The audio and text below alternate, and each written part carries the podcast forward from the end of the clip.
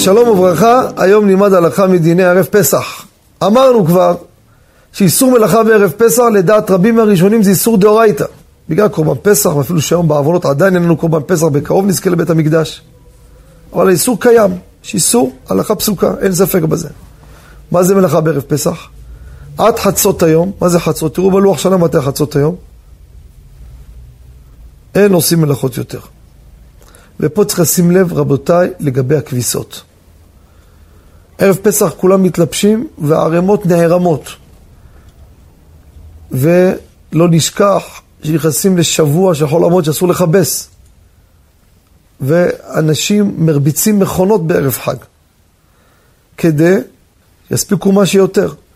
לתלות את הכביסה אי אפשר בחול המועד. לייבש אותה במייבש אי אפשר, והעיקר להרביץ מכונות. כמה שיותר, לגמור שהכביסות יהיו מכובסות. ופה צריך לשים לב, כיבוס, האיסור הוא בין ביד בין במכונה. אבל, נשים לב לפרט הזה, כיבוס פירושו תחילת הפעלת המכונה. אם אני מכבס ביד, אני חייב לגמור את הכיבוס עד חצות. אבל אם אני מפעיל מכונה, אם הפעלתי אותה שתי דקות לפני חצות היום, אפילו שהיא מכונה מלאה, תוכנית מלאה, שעתיים ו... אז היא ממשיכה המכונה לעבוד אחרי חצות. מותר הדבר הזה. תראו בספר קיבה מועד. העיקר שהתחלתי את הפעלתה סמוך לחצות היום.